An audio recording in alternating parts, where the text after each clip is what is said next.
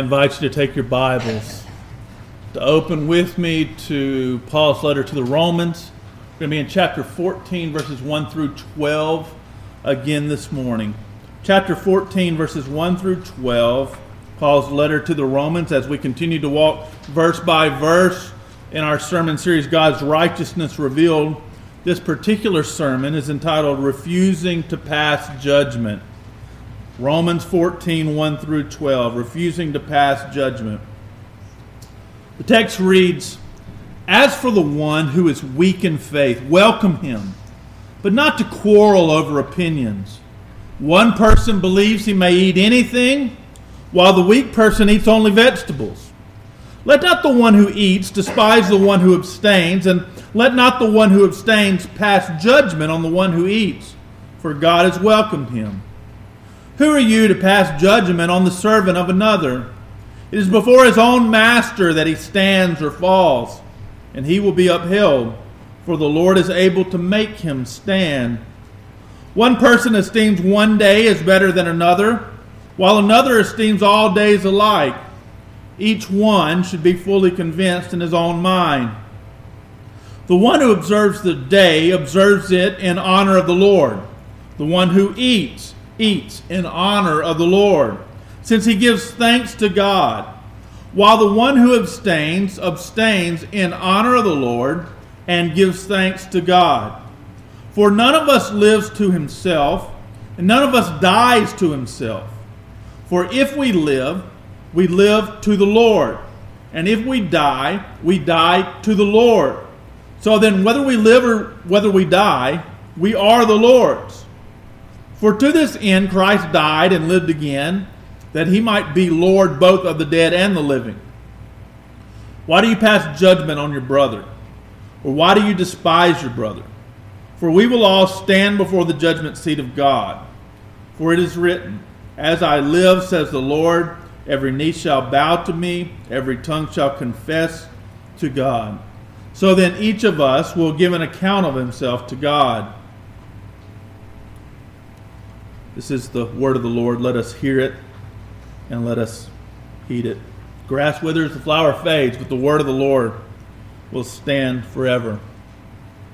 I'd like you to consider for a moment uh, a hypothetical family uh, mother and father, two boys, one younger, one older. They're living in a rough neighborhood, a place where there's a lot of gang activity, a lot of violence, a lot of crime uh, a lot of fights that go on, on on the playground in the schoolyard. Imagine this father once being out on the schoolyard watching his two boys that play with other boys around and seeing the, the two boys, his sons, starting to squabble, to yell at one another. One of the, the older one mocking the younger one, the, the younger one calling the older one a name. Imagine them starting to get into a, a fist fight, fighting it out, duking. The other boys gathering around, rooting them on. It's kind of a scene we probably have seen before. Um, boys act like boys at times. Things uh, things happen. Imagine then the father taking his sons aside, um, pulling them off, and having a family discussion with them, just him and his boys, teaching them about what it's like to be men, training his boys, saying, "We, you two are brothers. You two uh, don't act like everyone else that's in this neighborhood. You two are are different, and you must you must protect your brother. You must." protect loyalty among this family. You must you must show this kind of uh, of honor to each other as as members of this family. Just this father reminding them who they are. And that kind of vibe is really the kind of vibe that we have as we get to, to Romans 14. This kind of idea. This is a family discussion, so to speak. And Paul is, is talking to two uh, brothers and sisters in Christ, so to speak, uh, that that may be opposed to one another, maybe some strife, some disunity that is involved in telling them, reminding them, in fact, of who they are, how they stand, and what, what that means as, as far as the way that they treat one another. The passage overwhelmingly is not just a matter about these differences of opinions, but specifically of not passing judgment. We see in verse 3, it says, Let the one let not the one who abstains pass judgment on the one who eats. In verse 4, that phrase is repeated. Who are you to pass judgment on the servant of another? We go down to verse 10. Why do you pass judgment on your brother? Even as we look at verse 13, it says, Therefore, let us not pass judgment. And then it moves on into the discussion about stumbling blocks.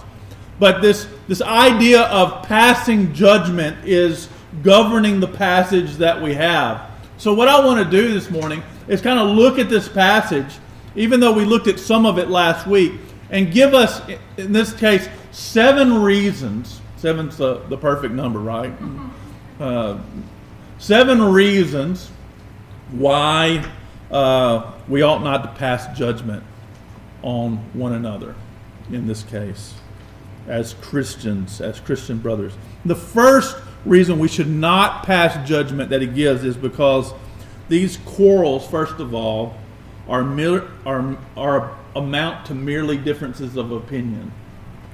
These quarrels amount merely to differences of opinion. Notice in verse 1, he says, As for the one who is weak in faith, welcome him, but not to quarrel over opinions. What's at stake here is matters of indifference not having scruples over, over disputable matters. We're not talking about sound doctrine that's at stake. This is not about the Trinity that we're discussing. We're not talking about the deity of Christ. We're not talking about whether Christ was resurrected from the grave at this point. We're talking about matters where there is difference of opinion here with regard to how you live your life. We're not even talking about clear commandments in Scripture about whether or not you know you should you should commit murder or whether or not you should worship idols or something like that. It's, we're not talking about these things. These are quarreling over opinions. This is strife about this is this is playground squabbles that don't amount to a whole lot. What we're talking about here.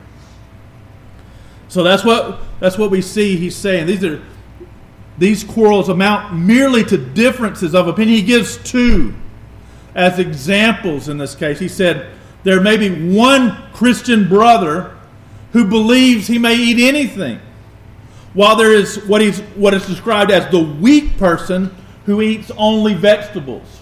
So here we have two Christians, one of whom is committed to only eating vegetables, the other who thinks he can eat anything. This one is that only eats vegetables is called the weaker brother. He's the one who is weak in faith. The stronger or the other one is told to welcome him and to welcome him not so that he can quarrel over opinions. It, he's telling the, the stronger, more mature brother not to invite him over to your house just so you can have it out to, with him about why he's only eating vegetables. No, just so you can discuss that. It's, it's not talking about that. He said, welcome him, but not to quarrel over these opinions. One person believes he made any anything. This guy's closer to the truth. This guy's the right, is right. The, the Lord has made all things clean. You can eat anything you want. Peter was told, rise, kill, and eat. You know, but this other brother has genuine scruples about what he eats. There's no, there's no Christian diet, you know, anymore despite the, the thousands of books that are out there about the Christian diet. There's not one, okay? And so he says here the weak person only eats vegetables. The other, the, the other example he gives is found in verse 5. One person esteems one day as better than another, while another esteems all days alike. So there, there may be some who, who continues to think that he needs to observe the new moon festival or the feast of tabernacles or this or that and that God desires him to observe days and months and weeks and years as it talks about in Galatians 4. And while another thinks that all days are alike unto the Lord. This again, this in this case, that person is closer to truth. That, that's, that's the right person. But there, there are two that feel differently about this. These quarrels, they amount merely to differences of opinions. They're not to pass judgment on, on one another. The, the person that's uh, the more mature brother in this case, the, the person who eats anything and, and judges all days to be alike in this case, he may despise, even mock the person who has these scruples about these other things. He's told not to do that, not to not to mock him and not to welcome him merely to, to quarrel with him about things. But the person who is actually here called the weaker brother, who has the, the more restricted diet, who observes specific days thinking that he, he needs to do this for God to be pleased, in this case, the, the person that does that, in this case, uh,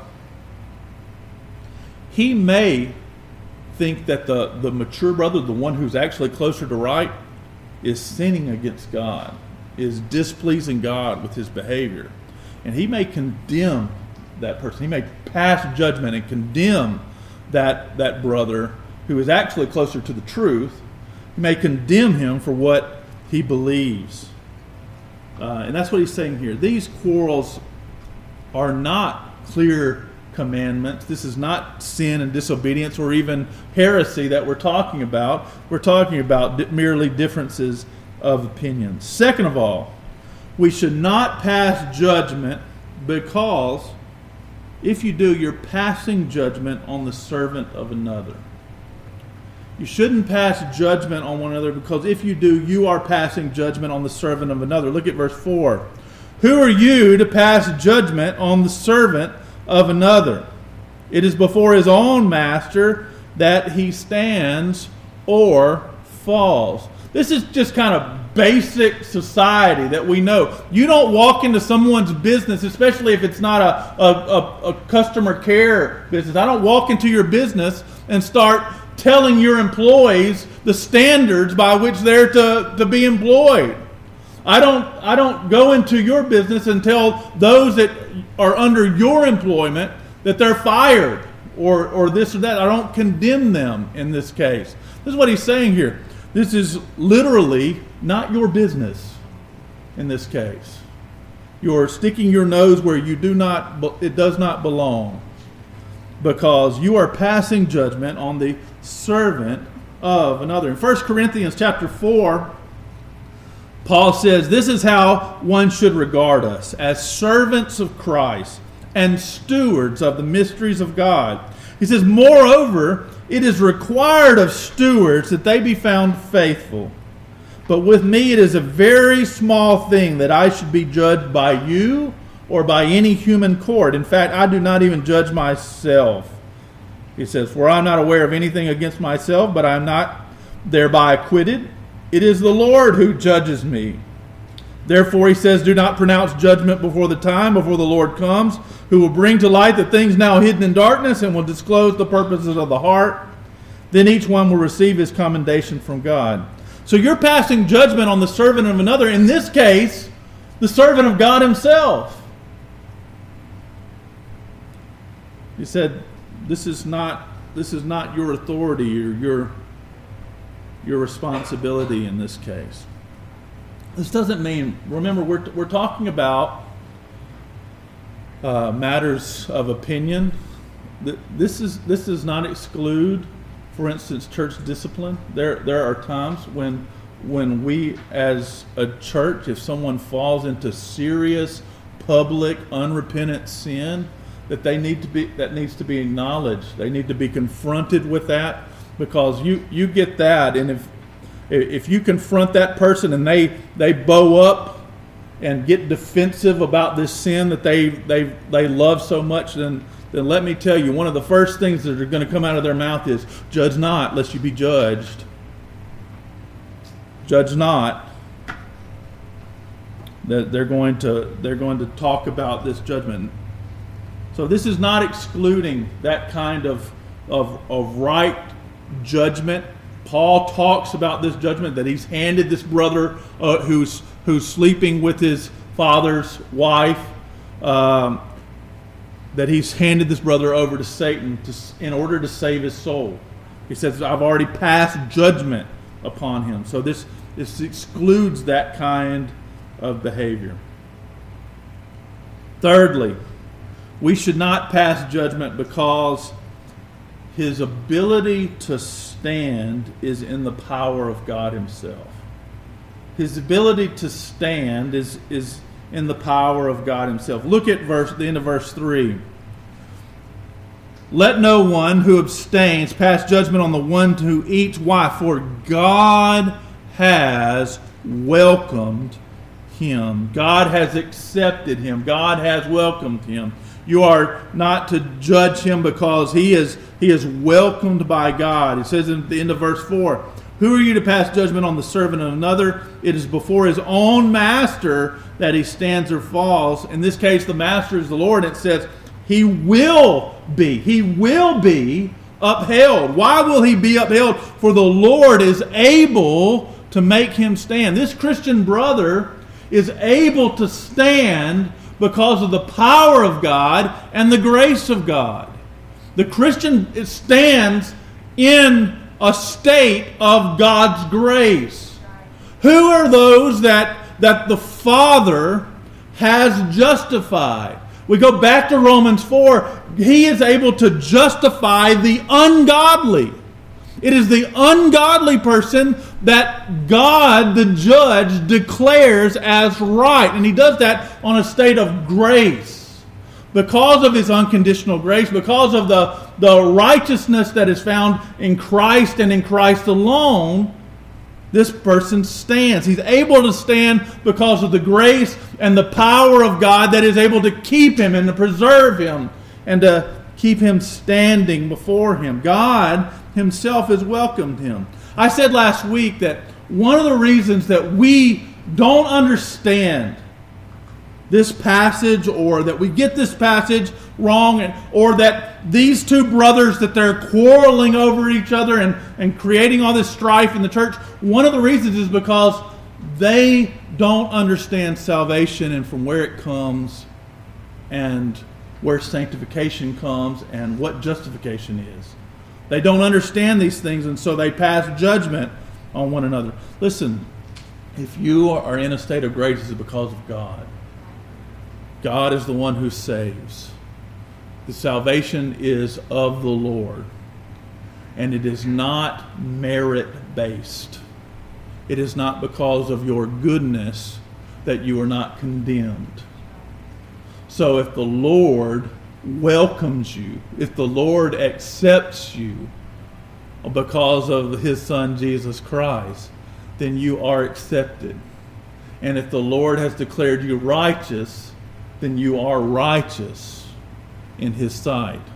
So this is a great comfort to us, ought to be a great comfort for us to, to, to remind us that it is because of the merits of Christ that we're able to stand. It is because of the grace of God that we're upheld.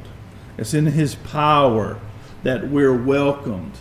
So you are accepted by God and you are, are held and kept and preserved through the power of God. You persevere by the power of God. And so it's, it's a great reminder that we're not then to, to pass judgment on the servant of another if the Lord has welcomed him and the Lord's able to make that person stand.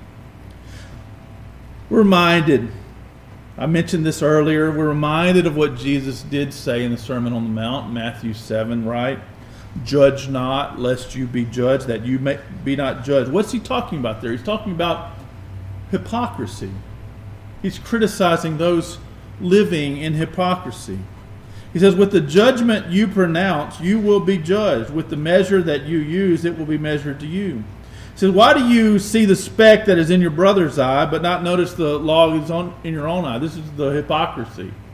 I'm criticizing this brother for what he's doing, this trifle that he's doing, while I'm committing a much greater sin of the same regard that I fail to see or fail to remove. Log in your own eye. You hypocrite. First take the log out of your own eye, then you will see clearly to take the speck out of your brother's eye. It doesn't mean I don't address my brother when he's in sin. It means I don't live and walk in hypocrisy while I'm judging my brother for whatever sin he is. So, this person's ability to stand is in the power of God. Fourthly, we should not pass judgment because each Christian is consciously trying to honor the Lord. Because each Christian is consciously trying to honor the Lord. Look again at verse 5. One person esteems one day as better than another, while another esteems all days alike. Each one should be fully convinced in his own mind. What, what am I saying here? I, I said earlier that one is more correct than, than the other. The idea that every day it should be esteemed alike is the correct one, so to speak, biblically. But one person is convinced that he, to please the Lord, he needs to also observe these days in these ceremonies, of which we know were only shadows where Christ is the substance of those things. But he's convinced in his own mind, his conscience is, is held captive to, to God, that, this would please God. So it says in verse 6 the one who observes the day, he observes it in the honor of the Lord. The one who eats, he eats in the honor of the Lord, since he gives thanks to God. While the one who abstains, or so he doesn't eat, he abstains in the honor of the Lord and gives thanks to God. You see that, that threefold repetition of the phrase in the honor of the Lord? It shows that these people are doing, whether they do one or the other, they're doing it in devotion to God. This is not living hypocritically. They're not they're not eating meat all the while thinking, I'm getting by with this. The Lord doesn't see me in my sin and my disobedience. They're not, they're not hiding this over here. No, they genuinely believe that God wants them to eat everything as He does. But the other person who is eating only vegetables believes wholeheartedly that it is God who wants him to only eat vegetables. And so he does it in devotion to the Lord because he wants to honor God. This is the heart of a Christian, isn't it? That even though one is right or more right than the other, they both genuinely desire that the Lord would be glorified in their lives by the, the practice. So we see these are not acting hypocritically. They both sit down to their meal and they give thanks for their meal. They thank God for what He's done in their life. They're, they're glorifying Him.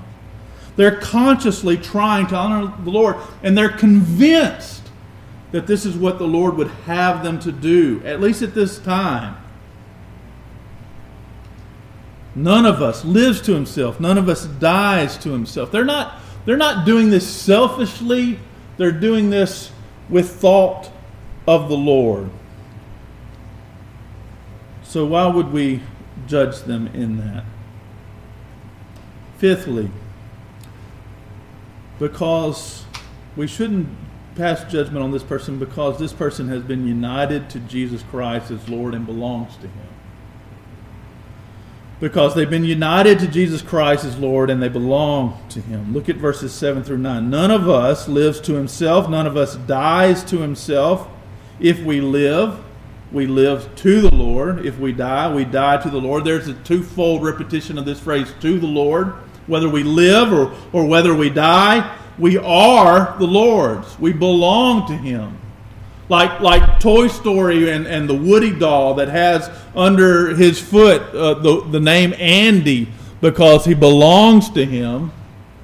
We are the Lord's. We belong to the Lord's. His name is written upon our hearts and upon our souls, as it were. If we live, we live to the Lord. If we die, we die to the Lord. The Christian, this is a, a beautiful description of the Christian who has been united with Jesus Christ. They're, they, are, they are living because they have, they have died with Christ, they've been risen together with Christ. They have this new life in Christ, so that now, because they're united with Christ, whether they live or whether they die, they belong to Christ. They are sealed in Him, and they are His. Um,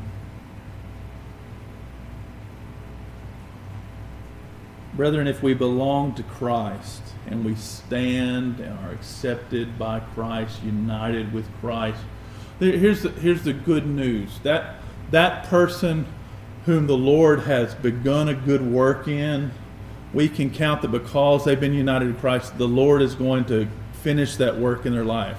We can we can be patient with one another. So the, the, the, the idea here is that there there are brothers that the, when we get saved, we're on we're on different areas of sanctification, and and some some brothers are weaker or and have experienced more and have you know uh, have been further down the the well of depravity and sin. The Lord may clean them up, or it may take a lot more time, but they they may deal with some things differently than than than others do.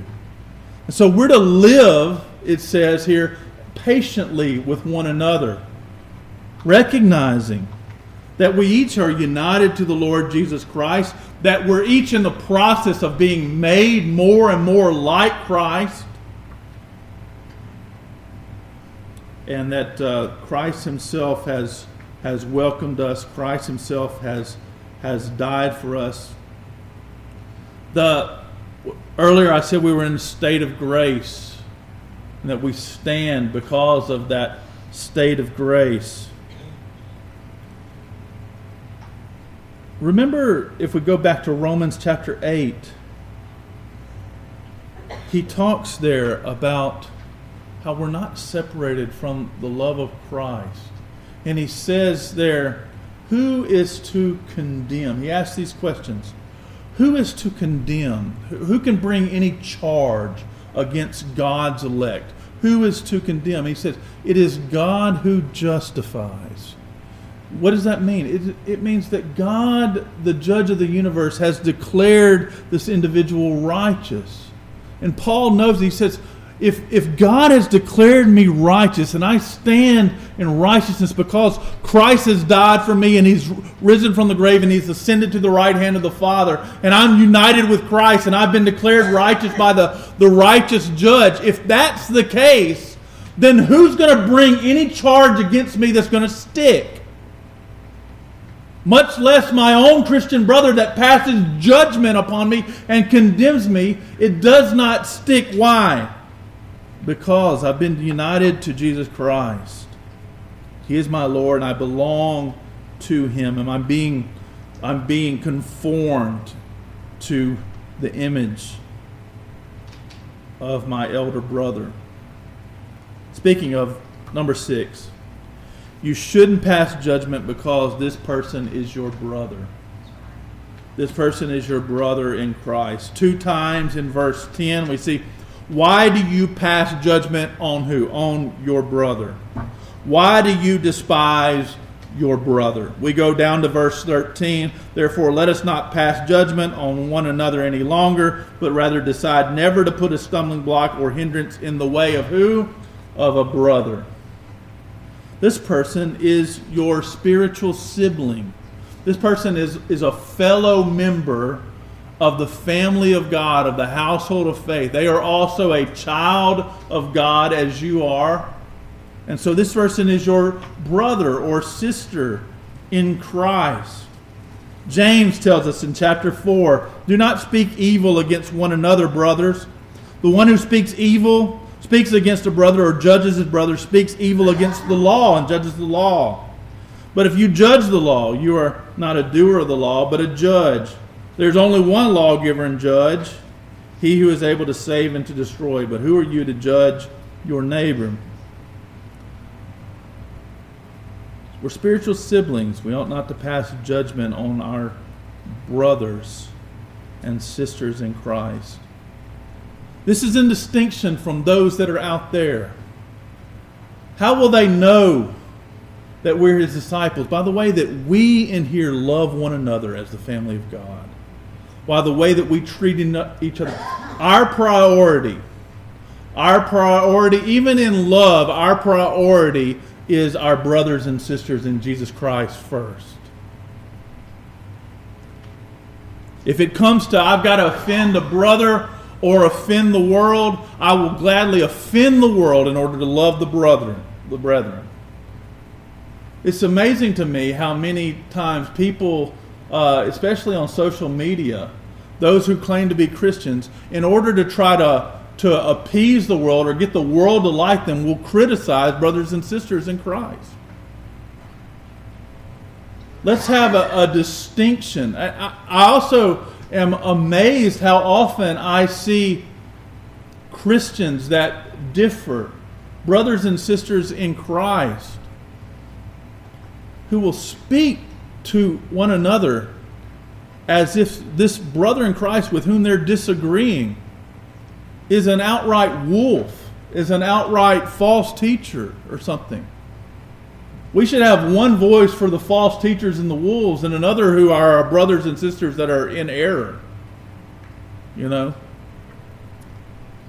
Let us remember that this person is your brother. Let us speak with them that way, not condemn them for the views that they hold. And lastly, we should not pass judgment because he will stand before the supreme and righteous judge and give an account. Because that person will stand before the supreme and righteous judge and give an account. It says uh, at the end of verse 10 For we will all stand before the Bema seat, before the judgment seat of God. It is written, and he quotes Isaiah 45, verse 23 As I live, says the Lord Every knee shall bow to me, every tongue shall confess to God. That idea, of course, is picked up in, in Philippians that every knee and every every tongue will confess and every knee shall bow both on earth and under the earth. Every tongue will confess that Jesus is Lord. Says in verse 12, so then each of us, each of us will give an account of himself to God. It, there's, there's no need for you to pass judgment on the brother, the brethren, when this person is going to stand before the judge, God Himself. This person is going to stand before the, the judge and give an account for himself. If he's wrong on this, he'll get straightened out in this case. James 5, 7 through 9. Be patient, therefore, brothers, until the coming of the Lord. See how the farmer waits for the precious fruit of the earth, being patient about it until it receives the early and late, late rains. You also be patient. Then he says, Establish your hearts, for the coming of the Lord is at hand. Do not grumble against one another, brothers, so that you may not be judged. Behold, the judge is standing at the door. So then each one of us will give an account of himself to God. I want to encourage you, though, brethren, as if, you, if you're a Christian here, about that judgment. I, I believe that Judgment Day will be a good day for Christians. Will be a great day for Christians. I, I, I think I hear you you hear this and you say, so then each of us will give an account of himself to God, and you're thinking, oh no. And you're right to think, oh no. But I want to, you to understand that Christ is there, that Christ Himself has clothed you in His righteousness, that this judge before whom you will stand and give an account has already declared you righteous. Has already now. We're not waiting for some time in the future for him to declare you righteous. He has already justified you. And so we can stand and rest in the hope of Christ, in the righteousness that, that Christ gives to us even now. That we may it may be acknowledged of the ways that we have failed the Lord, but it will be a good day because of the righteousness of Christ. And if you're not clothed in the righteousness of Christ, here this morning, listen again to verse 11 and, and know that in Isaiah, when it talks about the very preceding verse to this in Isaiah, as I live, says the Lord, every knee shall bow to me, every tongue shall confess to God. It, it, it is an invitation to turn to me and be saved, all the earth. Turn to me, he says. Turn to me and, and be saved. Turn to the Lord. That one day every knee is going to bow, every tongue is going to confess that Jesus is Lord. So don't wait till that day. Now turn to him and confess. Turn to him and be saved. Turn to him and find salvation. You can today be declared righteous. The, the, the gavel of the righteous and holy judge of all the universe will be banged and be and declare you righteous, not on your own merit, not on your own goodness, but because of his son. And if he has justified you, who can condemn you? Who can pass judgment upon you? We then do follow the Lord. We, we, we do honor the Lord. We do seek this in the power of the Holy Spirit at work in our lives. But we're not scared of the judgment as Christians because of Christ. It's been said before, and, and I've repeated it several times, that if if you could lose your salvation, you would lose your salvation. You know, if you had to worry about that final judgment on that day and the fact that, you know, I'm not I'm not going to be good enough to stand. Let me let you in a secret. You're not good enough to stand on that. Christ is. Christ has been. It's been accomplished. It's finished. That's your hope. And so this is a family discussion. And he's reminding us as sons and daughters of his family not to pass judgment on one another because of who we are, the, the family in which we stand, the elder brother that is our righteousness, and what we're becoming, and our hope for the future. He's be encouraged you have been welcomed by the Father. You are he is able to make you stand. Christ has died and risen again on your behalf and in the final judgment you are have already been declared righteous. That's our hope. That's our comfort. That's our rest and our and our peace. So love one another in spite in in view of that. Let's go to the Lord in prayer.